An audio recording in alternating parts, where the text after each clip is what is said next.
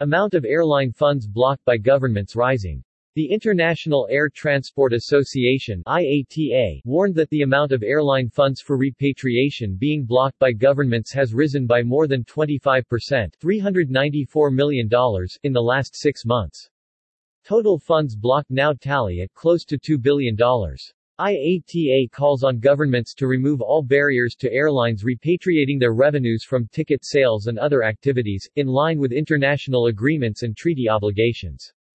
IATA is also renewing its calls on Venezuela to settle the $3.8 billion of airline funds that have been blocked from repatriation since 2016 when the last authorization for limited repatriation of funds was allowed by the Venezuelan government.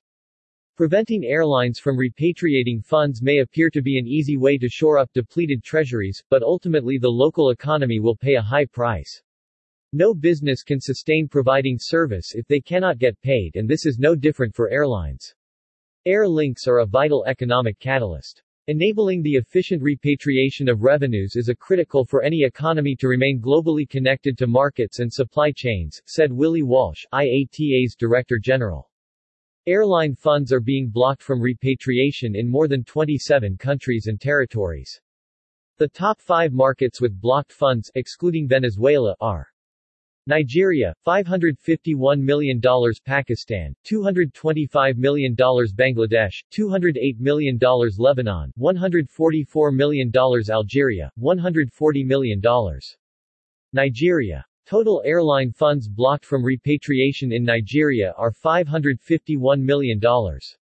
Repatriation issues arose in March 2020 when demand for foreign currency in the country outpaced supply and the country's banks were not able to service currency repatriations. Despite these challenges Nigerian authorities have been engaged with the airlines and are, together with the industry, working to find measures to release the funds available.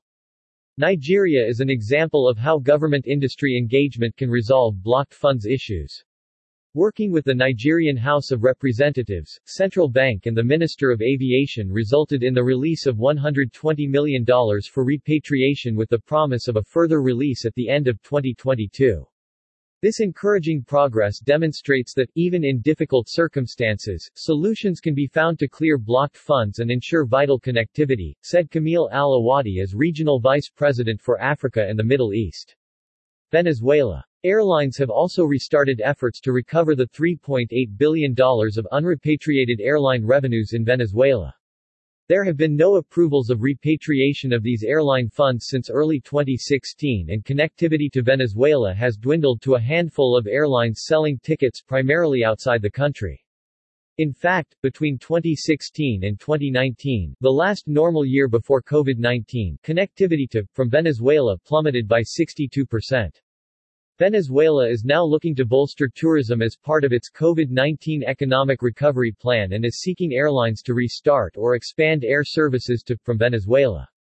Success will be much more likely if Venezuela is able to instill confidence in the market by expeditiously settling past debts and providing concrete assurances that airlines will not face any blockages to future repatriation of funds.